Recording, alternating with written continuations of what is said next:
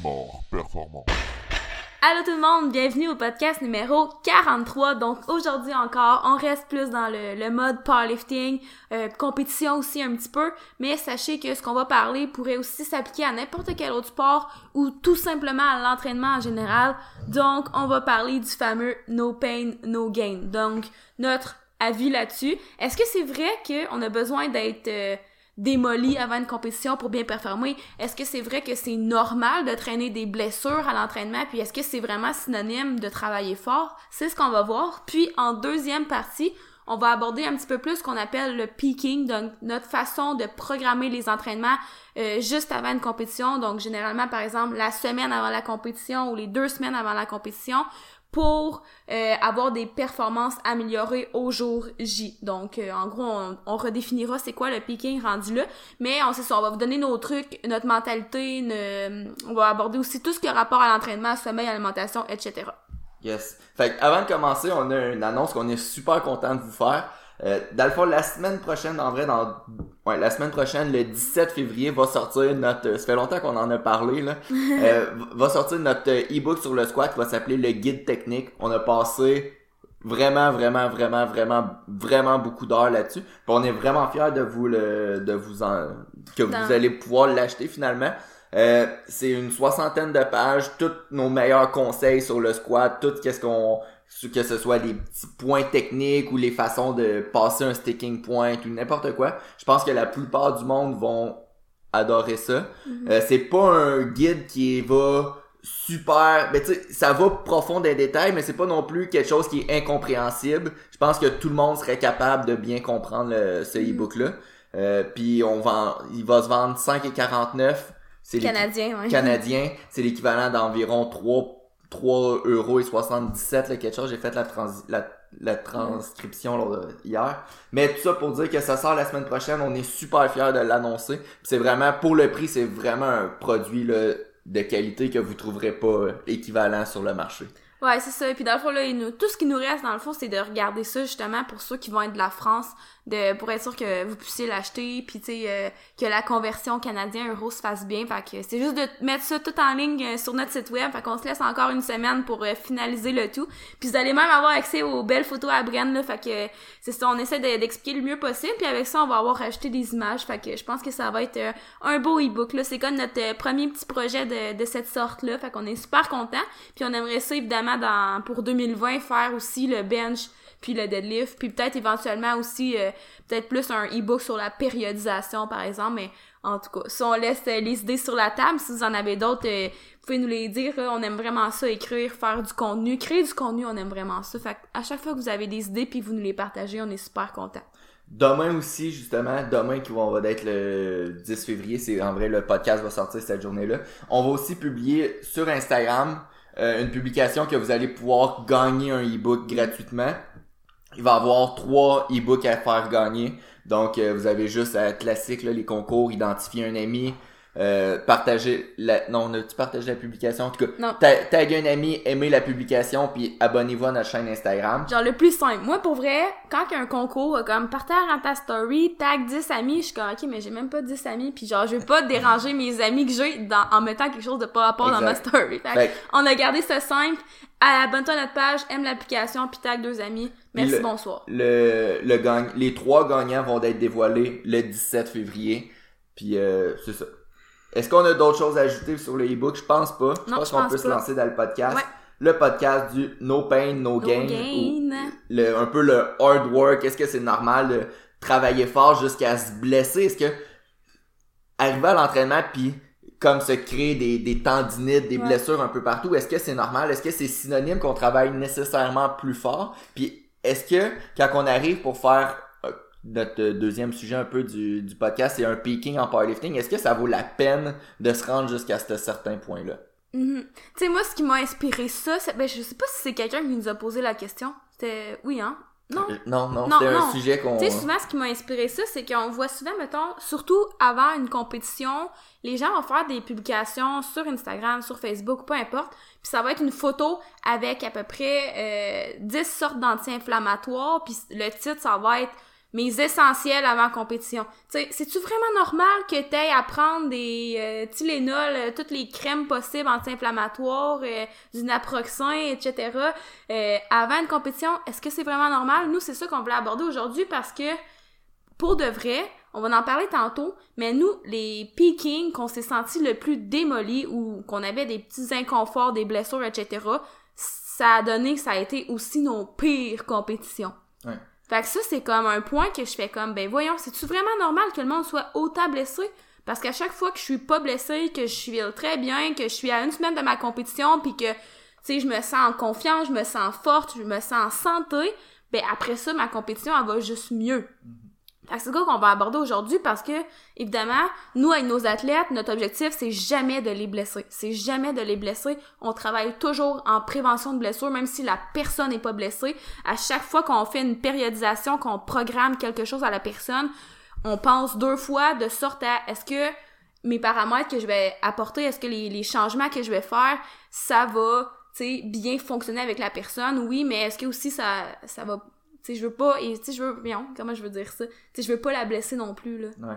Euh, puis avant qu'on embarque peut-être encore plus dans les détails, le, le but là, de cette portion-là du podcast, c'est pas d'entrer super en détail avec le modèle psychosocial, la douleur, que nécessairement, c'est pas parce que t'as une douleur que t'as nécessairement des changements au, au niveau de tes tissus. C'est pas vraiment d'entrer en détail là, dans la physiologie. Mhm. Puis aussi, on, on veut aussi dire que le but, c'est pas nécessairement de pas travailler fort non plus. Non. On va expliquer c'est quoi travailler fort. Mhm. Nous, il y a rien. Je pense que aussi, c'est un peu notre approche. Là, on, a, on a fait... On aime l'approche power building aussi un peu. Là. Il y a rien qui nous a, qui, qui nous motive plus que de savoir que notre entraînement va être difficile. C'est pas tout le monde qui est comme ça. Mais moi, quand je finis un entraînement puis j'ai l'impression d'avoir travaillé fort, c'est ce qui me motive à aller euh, m'entraîner. Quand je je vois que j'ai mon entraînement, que c'est par exemple 5 séries de 5 répétitions à 70% au squat, qui est un entraînement assez facile, ça me motive pas nécessairement. Je vais avoir besoin de quelque chose qui me qui me challenge puis qui qui me pousse à repousser mes limites puis que je me dis ah ça moi j'ai tellement je me suis tellement donné que je sais qu'il y aurait pas personne d'autre qui le ferait avec autant d'intensité que moi tu comprends? Ouais, ben tu sais, c'est ça qui est le fun avec l'approche power building. Dans le fond, power building, euh, on va faire une vidéo aussi bientôt là-dessus, là. Euh, ben c'est que tu commences en force puis tu finis plus en hypertrophie parce que tu sais sur tes levées en force tu peux pas tu peux pas adopter la mentalité que t'avais ah je veux sentir que j'en ai fait plus que tout le monde blablabla parce que sinon ça va juste être contre-productif. Fait qu'avec la portion plus euh, hypertrophie c'est là que tu peux aller pousser un, un petit peu plus sans que ça ait des effets négatifs tu sais. Comme on le dit toujours si tu fais euh, 5 séries de 15 au tricep push down euh, puis que c'est tout à RPA 10 puis que tu vas à l'échec puis tu vas au-delà de l'échec on s'en fout c'est du tricep push down. Mais Ouais. tu pourrais pas faire ça à ton squat dans une optique de performance parce que les mouvements un peu plus complexes le squat le bench le deadlift quand on pousse plus vers l'échec, les risques de blessure augmentent drastiquement. Puis quand on augmente le volume, le- les risques de blessure augmentent. Fait qu'il y a une façon un peu de travailler que c'est possible de travailler fort puis de finir sa session puis d'être fatigué Mhm. sans nécessairement d'être blessé. Tu sais, moi, mes, mes levées en force, ce que j'aime, c'est de sentir, c'est juste de sentir que ça a bien été. Fait que même que, tu sais, c'est vraiment le contraire de ce qu'on pensait au début quand on a commencé à s'entraîner, qu'on voulait juste pousser, pousser, pousser, pousser, puis éventuellement, les deux, on s'est blessés, puis genre, on, on le sait, les effets négatifs. Mais là, mes levées principaux, tout ce que je veux, c'est de sentir que ça a bien été. Fait que j'ai une charge, j'ai des séries de prescrites, puis je veux juste que, tu ça lève, puis que je me sente confortable, que je me sente en confiance. Puis après ça, tout ce qui est plus hypertrophie, comme tu dis, là, tu on- tu peux pousser un peu plus, peux aller à l'échec. euh, puis même encore là, ça va dépendre quel exercice, tu sais. Exact. Puis il y a aussi, tu sais, on n'insère pas nécessairement tout le temps des, des exercices d'isolation, d'hypertrophie, comme on ferait si l'athlète serait un bodybuilder. Mais, tu sais, il y a une- il y, a une phase qu'on peut insérer ça, puis il faut en profiter. Tu sais, comme là, présentement, je suis trois semaines et demie avant ma prochaine compétition. J'ai un petit peu moins, en vrai, pas mal moins d'exercices d'isolation. Puis je prends mon mal en patience. Oui, mes entraînements, je fais Menteur. mental. ça, il arrive hier soir, ah là, euh, me suis racheté un petit euh, leg press destroyer là. Pour ceux qui connaissent pas le leg press destroyer, on a fait une vidéo sur euh, YouTube là. Mais euh, en gros, à 3 weeks out, c'était peut-être un peu cave, mais je sais que ça lui a fait du bien mentalement parce que là, plus Brian, plus qu'une compétition avance, puis plus qu'il a hâte de retourner dans une phase d'hypertrophie. Fait que je pense que ton leg press destroyer hier t'a Ouais. fait du bien. mais En tout cas, hein, t'es pas parfait, on va se dire. Non, Euh, plus. Rapidement, le leg press destroyer, c'est euh, un, un genre de drop set en faisant du, du tempo puis des répétitions de 50 euh, de 50 répétitions. C'est vraiment pas brillant de faire ça trois semaines avant une compétition, mais des fois j'en ai besoin. Euh, mais en général, c'est pas ce que je fais le plus Non. présentement dans mes entraînements. Tu sais, mes entraînements se résument à squat bench, squat bench, deadlift bench, puis c'est souvent pas mal sous maximal, mais beaucoup de volume avec plus je me rapproche d'une compétition, plus d'intensité. Puis tu sais, euh, on va en parler, mais la définition de hard work, c'est pas nécessairement de tout le temps faire plus non, Non, plus. vraiment pas. Ben, c'est- c'est- souvent, c'est ça qu'on a tendance à penser quand on commence. Puis avec l'expérience, j'ai l'impression que la définition du travail acharné se modifie beaucoup, puis devient de plus en plus intelligente. Veux, veux pas. Ouais. Ouais. Fait que tu sais, c'est pas comme tu viens de le dire, c'est Ouais. hard work, ça devrait être plus remplacé par smart work, donc du travail intelligent.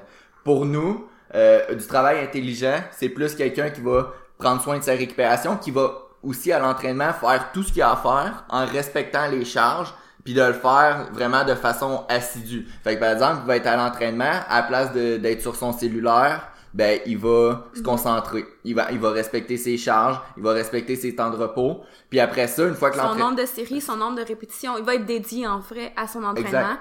Puis après, une fois que l'entraînement est fini, ben quelqu'un qui travaille fort, c'est quelqu'un qui va bien s'alimenter. Après son entraînement, il va prendre tout ce qu'il faut pour récupérer pour son prochain entraînement. Ça va être quelqu'un qui va gérer sa gestion de stress, Mhm. qui va gérer bien son sommeil, fait qu'il va dormir. Chaque personne est différente là, pour le sommeil, mais Mhm. La plupart du monde ont besoin de dormir au moins 6 heures, 6-7 heures par nuit au minimum. Fait que quelqu'un qui est dédié, qui travaille fort, va prendre le temps de faire ça, puis il va prioriser ça dans sa vie au lieu de quelque chose d'autre. Mhm, mhm. Est-ce que t'avais... Ouais, non, non, c'est ça, mais tu sais, ça, c'est un petit peu en lien avec la dédication, puis tu sais, veux, veux pas, euh, faut que tu te mettes dans une mentalité d'athlète, tu sais, euh, quand je parle des, de la dédication aux entraînements, euh, sur la récupération, puis tous les aspects qui entourent l'entraînement, faut que tu aies une mentalité d'athlète, c'est-à-dire que tu y accordes plus d'importance que les gens en général. Tu sais, monsieur, madame, tout le monde, euh, ben, je conseille pas d'être sur leur cellulaire, mais tu sais, qu'il manque une série ou que qui, qui nuit, qui pas qui nuisent à leur récupération, mais qui, qui accordent moins d'importance à leur récupération, je me dis, bof, c'est pas tant grave. Le but, c'est que ce soit le plus constant possible à long terme. Mais quelqu'un qui est en préparation pour une compétition, cette dédication-là, puis l'importance que tu accordes à tout ce qui entoure l'entraînement, ben c'est super important. Puis c'est pour pour nous, c'est ça la mentalité d'athlète, c'est ça le travail acharné, c'est pas d'en faire plus que ton programme. Puis c'est pas non plus de d'être tout le temps à l'échec ou d'être tout le temps burn-out ou peu importe. Tu sais, c'est de respecter tes paramètres puis de miser sur ta performance, oui, mais jamais comme d'aller au-delà puis d'essayer d'en faire plus que tout le monde parce que à un moment donné, c'est pas de travailler fort, c'est de travailler mal. Puis travailler mal, ben c'est pas de travailler intelligemment. Puis pour performer, faut que tu saches travailler intelligemment euh, avec ton coach puis avec tout que tout ce qui entoure. ouais. Parce que souvent, le monde oublie aussi que, par exemple, quelqu'un qui s'entraîne quatre fois par semaine ou cinq fois par semaine, deux heures par jour, c'est juste 8 à 10 heures dans leur semaine. Mais une semaine, ça a 168 heures. Fait que c'est pas... Tu travailles... Tu sais, si tu travailles fort juste 8 à 10 heures dans ta semaine sur 168, c'est... C'est même pas euh, le 1 16e de ta semaine. Fait que tu sais, faut vraiment penser que le travail, travailler fort, ça se résume pas juste à l'entraînement. Puis même qu'à l'entraînement, des fois, le monde a peut-être tendance à tra- vouloir travailler trop fort pour compenser ce qu'ils font pas ailleurs. Euh, Est-ce que tu voulais ajouter quelque chose là-dessus? Non, mais tu sais, ça, c'était comme plus notre définition. Puis, tu sais, on a toujours aimé ça. On l'a dit au début, on a toujours aimé ça, travailler fort. Puis, tu sais, c'est ça ce qu'on aime de l'entraînement. Fait qu'on veut pas que vous pensiez qu'on est en train de dire qu'il faut pas travailler fort. Tu sais, je sais pas comment dire ça, qu'il faut pas t'en fasses plus whatever. Tu sais, c'est vraiment... euh, c'est, c'est, je sais pas comment Mais dire ça. c'est que si à un moment donné tu viens puis tu t'entraînes, surtout en powerlifting, là, le monde a tendance à avoir des blessures, des tendinites, des blessures d'usure. J'ai l'impression que le monde, de plus en plus, il associe ça, que c'est genre normal puis que c'est bénéfique à avoir ça, tu comprends? Ouais. Fait que si t'es si t'es rendu que tu te blesses, que t'as mal partout, toutes tes C'est pas articulations, normal que t'aies c'est- mal partout, C'est pas normal, puis c'est juste un signe que ton corps s'adapte mal Mhm. à tes à ton volume d'entraînement, puis que je veux dire, il y a rien de bénéfique à ça. Si par exemple, tu as mal au coude pendant que tu fais du, du bench press, Mhm. ben ça va moduler ta technique d'entraînement, ça, ça va tout changer ta technique, tu vas être moins fort, tu vas être moins efficace, puis il y a pas personne qui progresse optimalement quand il est pas capable de s'entraîner Non, optimalement. c'est ça. Puis c'est pas non plus la surcompensation qui va aller guérir ta blessure, là. Est-ce qu'on parle tout de suite de la surcompensation? Ouais, on peut. Mais en même temps, on a aussi fait une vidéo là-dessus sur YouTube euh, récemment. Fait que si vous voulez en avoir, euh, en savoir plus en détail, vous pouvez aller le voir.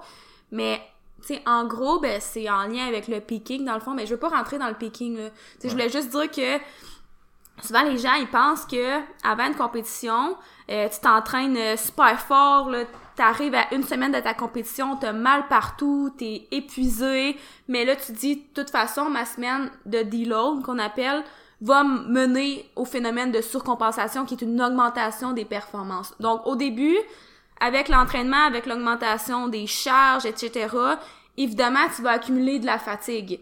Mais le but, c'est qu'avec la semaine de deload, tes Deload, performances, Juste rapidement, Ouais, deload qui est une semaine un petit peu plus de repos, pas de repos, mais que récupération. de récupération. Fait après une semaine de récupération, tes performances vont augmenter, mais au-delà de ton niveau initial. Fait que le but, c'est d'aller chercher, en fait, des améliorations.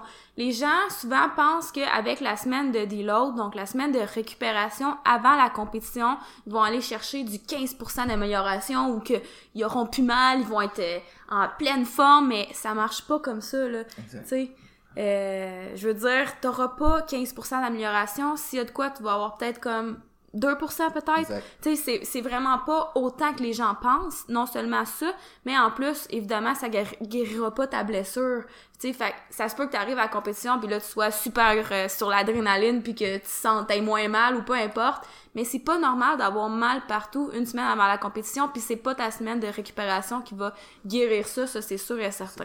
C'est ça, comme tu as dit, là, juste pour euh, résumer un peu, là, avant, les, avant la, une compétition, que ce soit en powerlifting ou pas mal n'importe quel sport, on va s'entraîner fort, puis quelques... Ben, tu vas augmenter la spécificité. Fait que nous, en powerlifting, euh, c'est sûr que ton intensité va être plus élevée.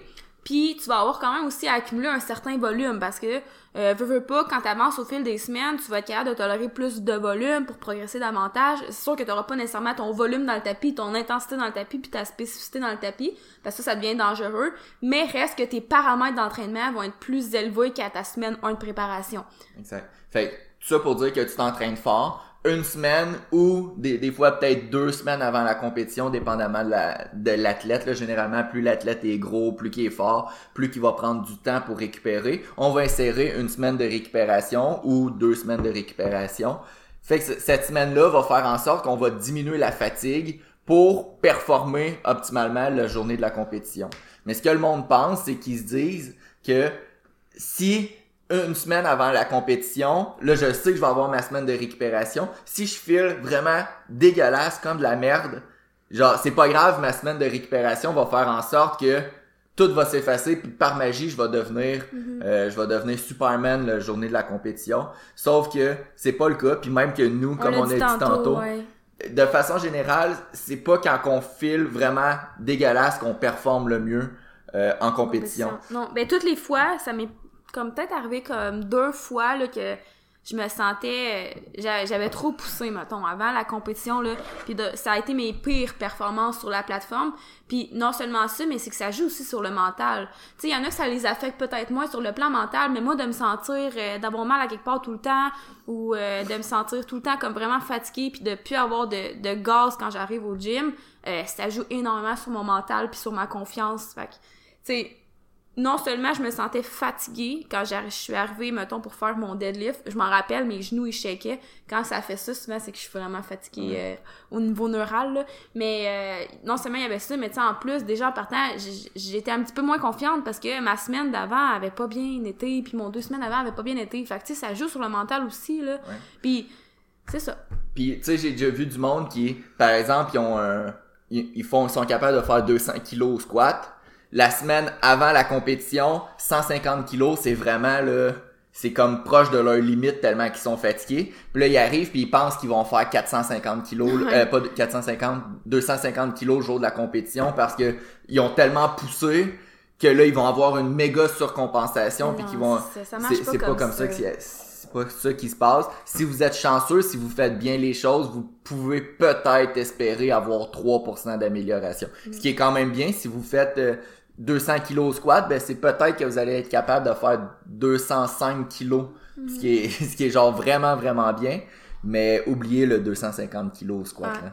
Euh, Est-ce qu'on passe au la semaine de préparation pour une compétition? Ouais, je pense que ça a fait le tour sur euh, notre mentalité, là, en gros. Ben, c'est sûr que on a beaucoup appris en tant qu'athlète, puis nous, on veut essayer de reproduire ça avec nos athlètes en tant que coach. Fait que c'est un petit peu une mentalité, là. Comme on l'avait dit au début, il y avait rien de 100% scientifique dans ce qu'on disait, là. C'était un petit peu un mélange de Ben, d'expérience puis de gros bon sens là mais euh, c'est ça donc là maintenant on veut rentrer un petit peu plus dans les paramètres justement de la fameuse peak week donc du processus de peaking puis en fait euh, du processus de surcompensation euh, vas-y passe comme j'ai dit tantôt, c'est la le peaking là, en powerlifting, donc la, la- vraiment la phase d'affûtage, ça serait le oui terme ouais, exact je, en je français. cherchais depuis tantôt La, fa- la phase d'affûtage, euh, ça va dépendre des athlètes. Généralement, ça va être environ une à deux semaines. J'ai déjà vu des, j'en entraîne pas là, mais vraiment des super heavyweight qui sont dans le top au monde qui prennent jusqu'à trois semaines. Mhm. Mais c'est plus rare. Là. Généralement,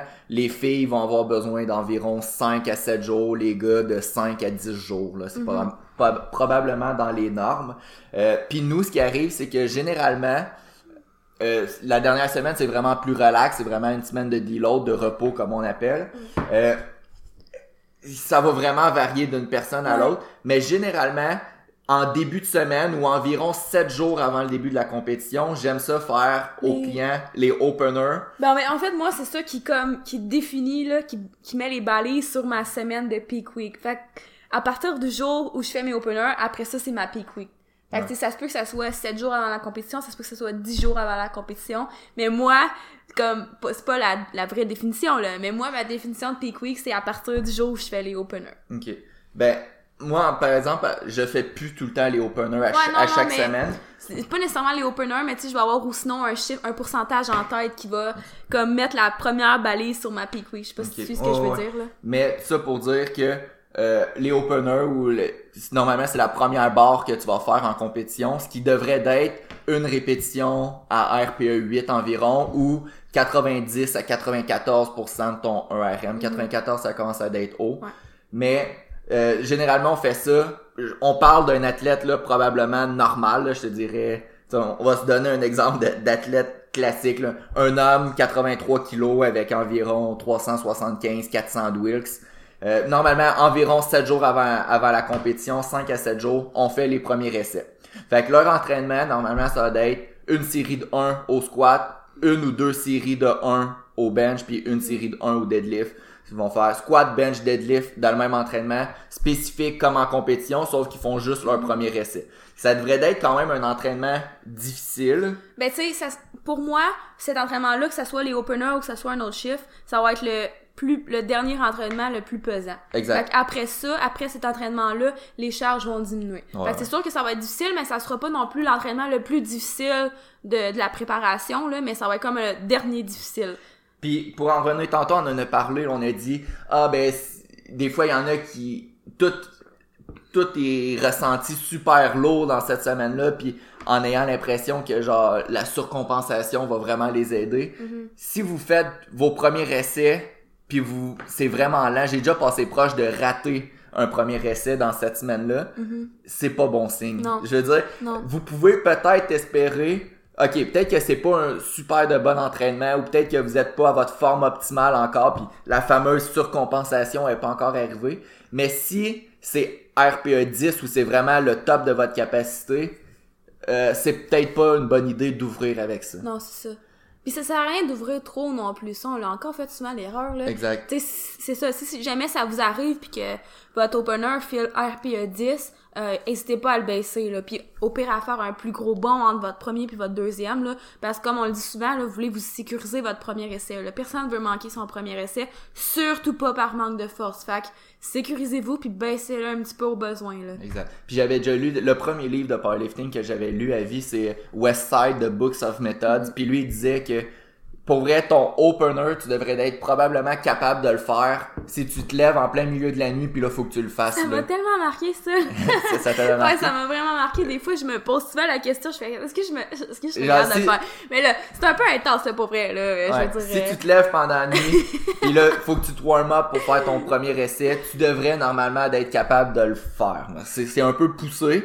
C'est peut-être que ça serait RPA 10, Mais moi, ça m'a marqué, en tout cas. mais ça pour dire que ça devrait pas d'être quelque chose qu'il faut que tu prennes de l'ammoniac, ben 800 mg de caféine pour réussir cette barre-là. Ouais. C'était ça le point. Ouais. Euh, fait que généralement, 7 jours avant la compétition, c'est c'est ce style d'entraînement-là qu'on fait. Super spécifique, squat, bench, deadlift. Mm, Ben moi Des- souvent par exemple des fois, ça arrive que je vais séparer le deadlift par exemple Ouais. ça, ça va dépendre du monde là. Mais en gros c'est assez spécifique. L'intensité autour de 90% là disons.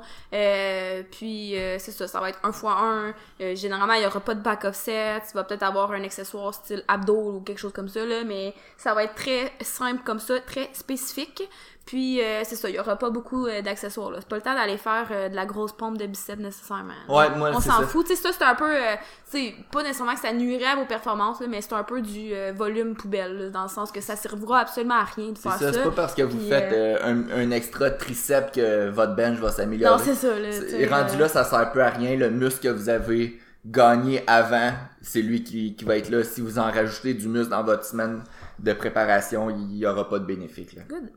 Euh, après ça, le restant de la semaine, dépendamment de l'athlète, de sa fréquence d'entraînement qu'il est habitué de faire, ça va varier, mais il va rester deux à trois Mhm. Ouais. autres entraînements. Généralement, le, je refais plus de deadlift Non, à part, on va en parler tantôt, là, mais généralement, le deadlift, c'est fini. Il va juste me rester des entraînements de bench, deux entraînements de bench si la personne s'entraîne trois fois, Mhm. puis un entraînement de squat. Fait que généralement, l'autre entraînement, le deux jours après, ça va être squat environ 5, 5 séries de 1 ou 5 séries de 1 à 3 à environ 75%. Puis à peu près la même chose pour le bench. Mais tu sais, c'est léger, c'est Mhm. rien à l'échec. Puis le dernier entraînement, c'est la même chose. Je fais souvent juste du bench. Mhm. Moi, des fois, j'inverse, par exemple. Ouais. Euh, je sais plus trop quel pourcentage t'as dit, là. 75. Ouais, c'est ça, à peu près. Mais moi, c'est 75. plus, mettons, mettons, le dernier entraînement, ça va être 75 euh, au bench, mettons, puis 70 au squat, euh, des séries de 1. Ouais. Euh, ça, ça va dépendre. Des fois, par contre, je sais pas si tu l'as en parlé, mais le dernier, le vrai, vrai dernier entraînement, ça va être un neural charge. Ouais, c'est ça, je. Mais, tu sais, ça, ça compte plus ou moins, là. En Mais fait, juste avant, là. Ouais. On va définir? Non, non. Euh, dans, dans- dans les entraînements qu'on vient de parler, qu'on vient de dire environ 75%, Mhm. là, j'aime ça. Je sais qu'il y a gros du monde qui vont faire des, mettons, trois séries de 3. Mais moi, j'aime vraiment ça, garder juste des séries Ouais. de une répétition. Ouais. En compétition, c'est une répétition que tu fais. T'es à trois jours de ta, trois, quatre jours de ta compétition. J'aime ça que tu te pratiques, décroche la barre, prends le temps de respirer. Les Ima- commandes. Imagine-toi les commandes de Ouais. l'arbitre. Fait que pour ça, j'aime ça vraiment, garder ça à une répétition. ça. Ouais, moi aussi. Euh, puis là, après ça, Neural Charge. On a fait une vidéo YouTube aussi, euh, Mais t'es.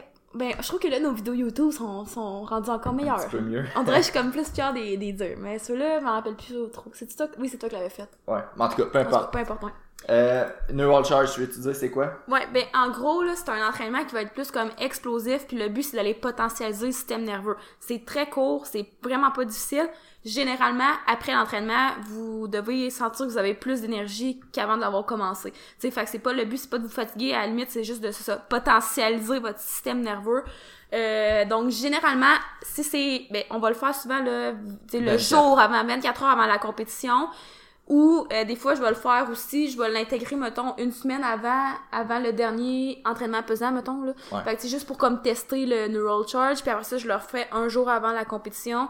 Euh, si c'est une semaine avant, souvent je vais faire du squat comme à 50%, du bench à 50%, des séries de 1. Je vais racheter peut-être un peu d'exercice explosif avec un ballon euh, medicine ball, comme euh, med ball slam, en tout cas peu importe. C'est des mouvements qui vont être très explosifs. Fait que si je mets du squat, si je mets du bench, le but c'est d'exploser la barre le plus possible.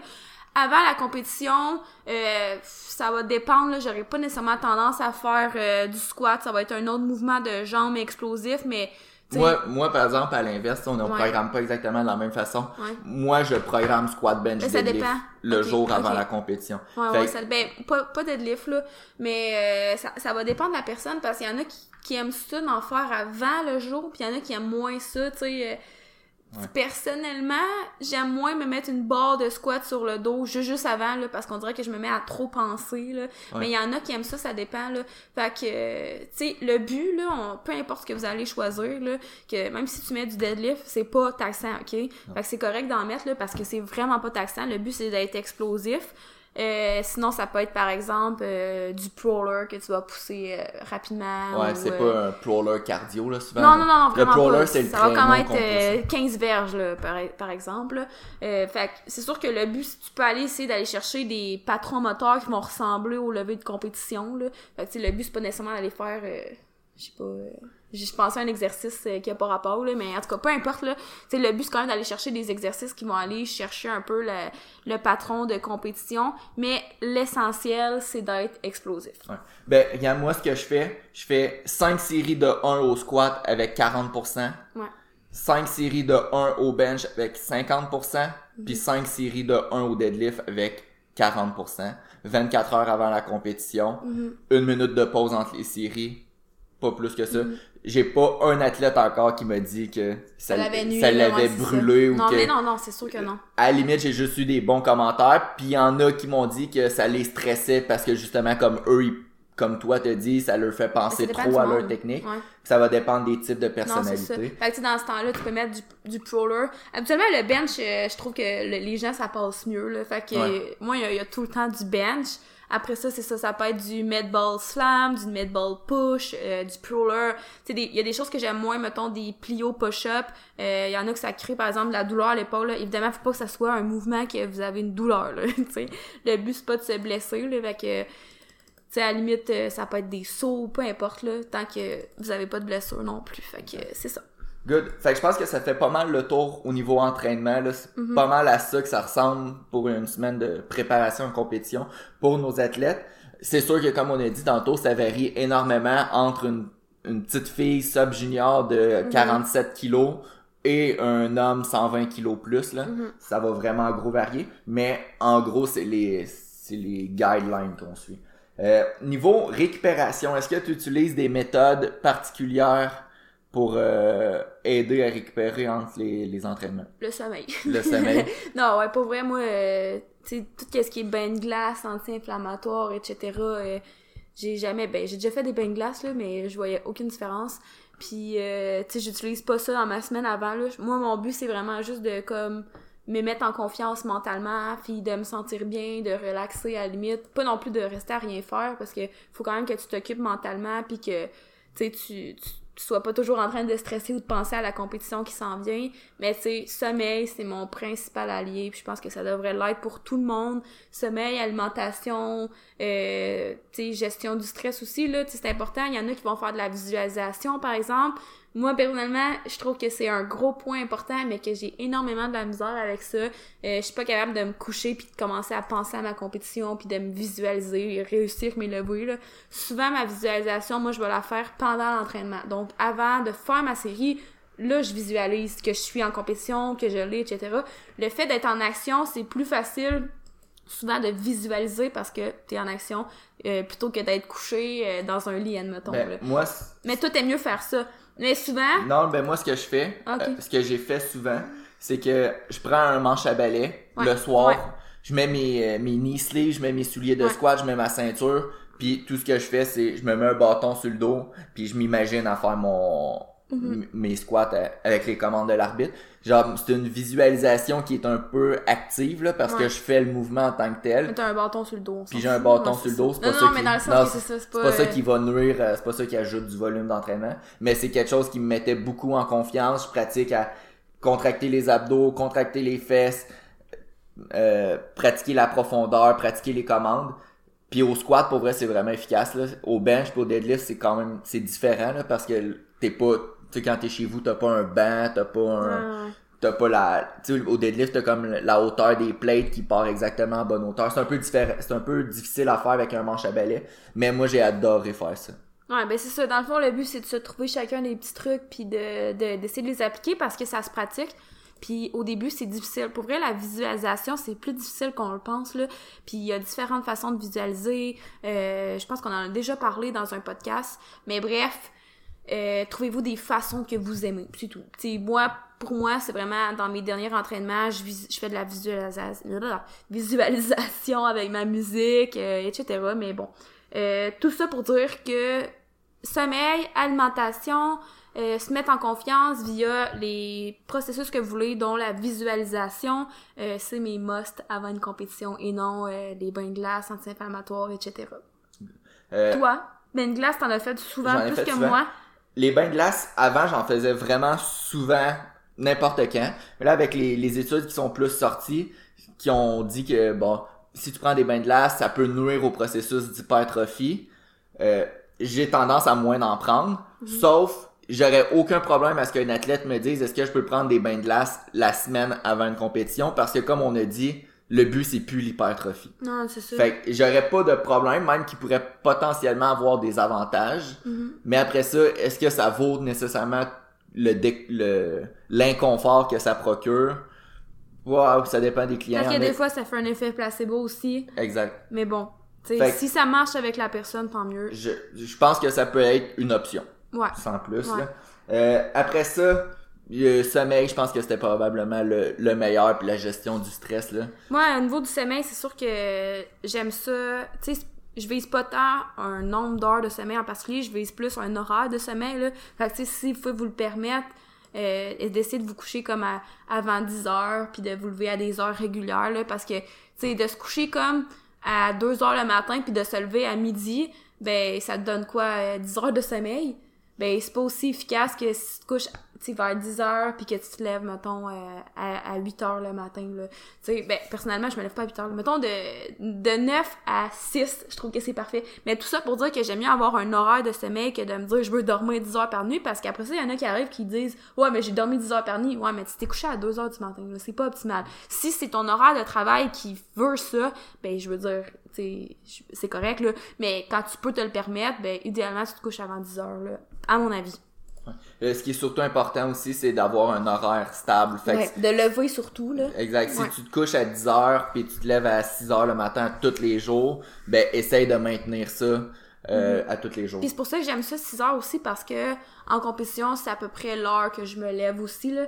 Fait que tu sais c'est pour ça que si tu te mets un horaire de sommeil fixe puis que tu te lèves tout le temps à 8 heures mais que là tu sais qu'en compétition, il va falloir que tu te lèves à 5h30, des fois ça ça peut être plus difficile, mais là, rendu là, c'est plus touché. Mais, comme on l'a dit, ça fait un petit peu partie de, de la dédication puis du travail acharné d'essayer de jouer avec les paramètres pour que ce soit le plus optimal possible avant une compétition. T'es pas obligé d'être de même à l'année, nécessairement, là, mais avant la compétition, c'est une un de nos paramètres qui rentre dans notre définition du travail acharné, plutôt que de faire euh, des séries d'extras euh, puis de pousser à l'échec. Exact. Euh, deux dernières choses que je voulais qu'on aborde. Le, le premier, c'était... laisse-moi- Les stimulants.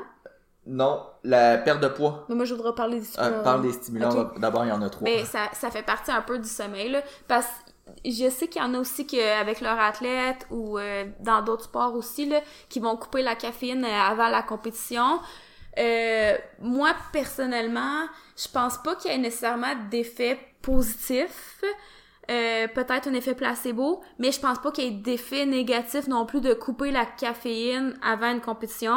C'est sûr que si vous le faites, puis pour qu'il y ait une ressent, comment on dit ça, resensibilisation à la caféine, je pense que ça prendrait au moins un bon 10 à 14 jours sans caféine, tu sais, avant d'en reprendre à la compétition, pour qu'il y ait un effet positif. Tu sais, de le couper comme deux jours avant, ça changera rien, à part peut-être un effet placebo. Encore une fois, il peut ne pas avoir d'effet négatif, sauf si la personne, euh, je sais pas moi, a le mal à la tête ou whatever. Ben là, dans ce temps-là, je pense pas que ça vaut la peine de couper la caféine. En gros, personnellement, je coupe pas la caféine avant une compétition. Euh, je prends pas de pré-workout non plus, là. Donc, évidemment, je couperai les pré-workouts parce que les entraînements avant une compétition sont pas euh, difficiles euh, nécessairement, puis c'est voulu, là. Fait que vous avez pas besoin de pré-workout avant d'aller faire du 50% au bench, là. Mais, c'est pour le café, si tu prends un café le matin, euh, personnellement, j'ai pas tendance à dire à mes athlètes de l'enlever. Parce que je pense pas qu'il va y avoir nécessairement une resensibilisation qui va se faire à la compétition, à part si tu le coupes un bon deux semaines avant. C'est ça, parce que rapidement, là, pourquoi qu'on voudrait couper la caféine, c'est que à force d'en prendre à tous les jours, il faut une plus grande dose graduellement pour avoir les mêmes effets. Mhm. Puis on sait que la caféine pourrait euh, augmenter les performances à quand même haute dose. là. Fait que tu sais, ça pourrait être quelque chose d'intéressant à avoir le jour de la compétition, un petit boost de performance grâce à la caféine. Mais si t'es désensibilisé parce que ça fait 6 ans que tu prends 6 cafés par jour, ben peut-être que... Non, mais 6 Ah ouais, sais. cafés, il y a gros du monde qui boivent ça, là. Ouais. Euh, Ok. non, mais ça pour dire que peut-être que l'effet sera pas aussi grand si t'es vraiment désensibilisé. Fait que peut-être que oui, la couper une semaine ou deux avant, ça pourrait avoir des effets, mais après ça, c'est c'est libre à vous, mais ça peut être un autre un autre outil dans votre coffre à outils. Ouais. Euh, les pertes de poids, Ouais. ça c'est quand même un gros sujet. Là, souvent le monde ils vont avoir tendance à couper drastiquement leur poids pour faire une nouvelle catégorie de poids. Ouais. Puis ben de plus en plus, surtout euh, la plupart de nos athlètes compétitionnent euh, avec associés avec la, IPF là. Fait qu'ils ont une euh, ils ont deux heures pour se réhydrater après la compétition. Fait que souvent ce que j'ai tendance à dire c'est que si t'as pas de record à aller chercher ou que tu sais c'est pas pour un gros titre, probablement ça vaut pas la peine parce que deux, deux heures pour se réhydrater c'est pas beaucoup puis tu peux probablement pas perdre tellement de poids. Mhm. Fait que, tu sais, souvent, j'ai tendance à dire que peut-être que vous pouvez vous déshydrater de 3%. Fait que quelqu'un qui paye 100 kilos va pouvoir perdre environ 3 kilos. Puis, est-ce que ça va vraiment avoir un effet important sur la performance de perdre 3 kilos ou juste faire plus attention à sa diète dans les trois Ouais. dernières semaines, quatre dernières semaines pour perdre réellement ce poids-là? En plus que si on considère le stress que ça apporte de est-ce que je vais perdre le poids dans les deux, trois derniers jours, est-ce que ma méthode de déshydratation va vraiment fonctionner, des fois j'ai tendance à dire que ça vaut pas nécessairement la peine pour une pesée de, 20 euh, de, de deux heures. Ouais. Dans d'autres fédérations où c'est 24 heures, définitivement ça peut valoir la peine, surtout si on est capable théoriquement probablement d'aller chercher un 8 à 10% de déshydratation, ça peut faire un gros impact là, sur la performance. Mais pour les compétitions que la pesée c'est deux heures avant, à part si c'est pour un titre, un record, probablement pas. Encore moins si c'est votre première compétition. Ouais, super. Dernière chose, y avait-tu d'autres choses qu'on voulait aborder? Ben, pas tant, non. Là, je pense que ça fait Ah oui, l'alimentation, vite, vite. Genre, Ouais. Souvent, le monde va changer leur diète. Le... Ben, changer dans quel... Ben, tu sais, ça dépend. Je trouve que c'est important de faire, à- de bien manger le jour avant ta compétition, là. Mais tu sais, je veux dire, si- ben là, c'est parce que j'allais dire, si tu manges jamais bien, puis que là, tu le fais avant la compétition, là, là, mais... Parce que oui, tu peux changer ton alimentation, mais comme tu veux Ouais. pas rajouter des affaires nécessairement que t'as jamais mangé ou euh, tu sais, je trouve que ça met un- encore une fois un- dans une mentalité d'athlète là quand tu sais, tu fais Ouais. tout à ton possible pour récupérer, pour bien manger, pour euh, euh, faire attention à ton sommeil, je trouve que ça mène dans une bonne mentalité là. Fait que oui, moi personnellement, je vous recommande de peut-être même mieux manger d'habitude, encore mieux manger d'habitude avant la compétition. Euh, mais tu sais de pas non plus comme t'allais dire, euh, je sais pas qu'est-ce que tu voulais dire exactement, Ben là, mais on va le voir ça avec les plus gros leveurs qui sont pas nécessairement serrés dans leur catégorie de poids. On va les voir euh, le jour de la compé manger euh, des bonbons ou Ouais. aller au McDonald's puis s'acheter un gros repas qu'ils ont que d'habitude ils mangent pas. Fait que tu sais, faites juste Ah, ok, attendre. mais ça, c'est le jour de la compétition. Ouais, le jour de la compé, ouais. mais- Ouais, ça, ça, définitivement, le jour de la compétition, vous voulez pas faire nécessairement comme les autres, ok? Parce que si c'est votre première compé, vous allez arriver puis vous allez voir tout le monde, comme plein de monde genre vraiment de la cochonnerie, là. Personnellement, je suis pas du genre à manger de la cochonnerie avant d'aller m'entraîner. Fait que j'irai pas manger de la cochonnerie avant d'aller compétitionner. C'est, ça, je suis à 100% d'accord. La semaine avant, pour vrai, moi, euh, ben, on dirait que c'est plus naturel de bien manger. On dirait que les gens vont le faire naturellement, là. Mais, tu je conseille de manger aussi, de bien manger aussi avant, là, les semaines avant, là. Mais, tu sais, je veux dire, euh, toi, t'es du genre à te prendre un petit chocolat ici par là. Mer- Merci Hello de m'exposer. Euh, je pense que ça fait le tour. Ouais. Je pense que c'était quand même un long podcast. là. Je vais voir le temps combien ça a pris. 43 minutes. Donc, euh, le, oubliez pas le e-book Ouais. qui sort dans une semaine. Si vous voulez, en ce moment, euh, les- la publication va bientôt sortir pour taguer un ami puis gagner, avoir la chance de gagner trois e-books. Ben, Euh, un e-book ben, par un personne. e-book par personne. Et sinon, si vous avez aimé le podcast, n'hésitez pas à vous abonner au podcast à partir de l'application que vous l'écoutez. Fait que comme ça, vous allez tout le temps avoir des notifications quand il va sortir. Ouais. Ou vous allez juste les avoir accès plus facilement. Sinon, n'hésitez pas à vous abonner à notre chaîne YouTube, Instagram Puis nous, on va se revoir dans deux semaines. Bye! Bimor performant.